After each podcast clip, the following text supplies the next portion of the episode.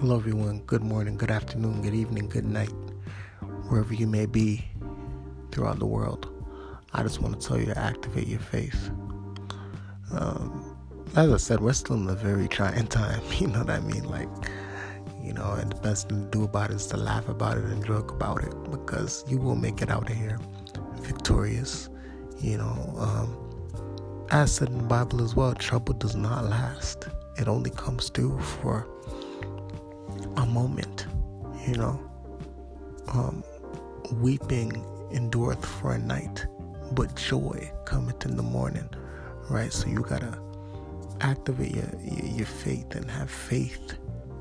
If you have faith as small as a mustard seed, you can make it through this calamity, no problem. No what? No problem.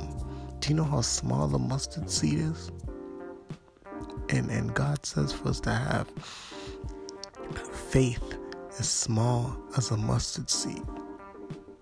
Man, listen, I know for me, I'm not gonna lie to y'all, sometimes I don't have faith. Sometimes I feel like, or I had times where I would feel like giving up would be the easier route. But when you do that, you allow yourself to put yourself in a deeper situation that you were trying to get yourself out of.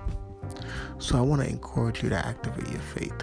Walk in your dream, walk in integrity, walk in motivation, inspiration, be an inspiration and motivation to others.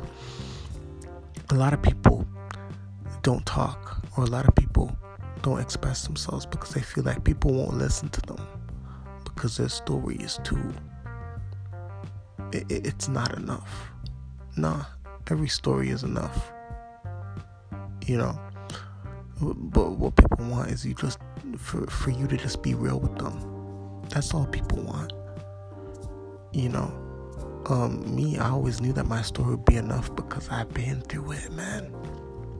And I know that I'm speaking to somebody right now who was who has been through it or still going through it. You're living with an abusive husband, you're living with an abusive wife or a cheating wife, a cheating husband, and you know you you got yourself out of it and now you're looking for a fresh start. Maybe write a book. Maybe try to find out how to start a podcast. You know, maybe um, somehow uh, see how you can coach other people when you heal, though. It's good to do all this stuff when you're healed from your situation. But hey, again, Thank you for tuning into this podcast, and I hope this little snippet of a podcast really motivated you and inspired you today. So remember, activate your faith. Don't walk in fear. Peace.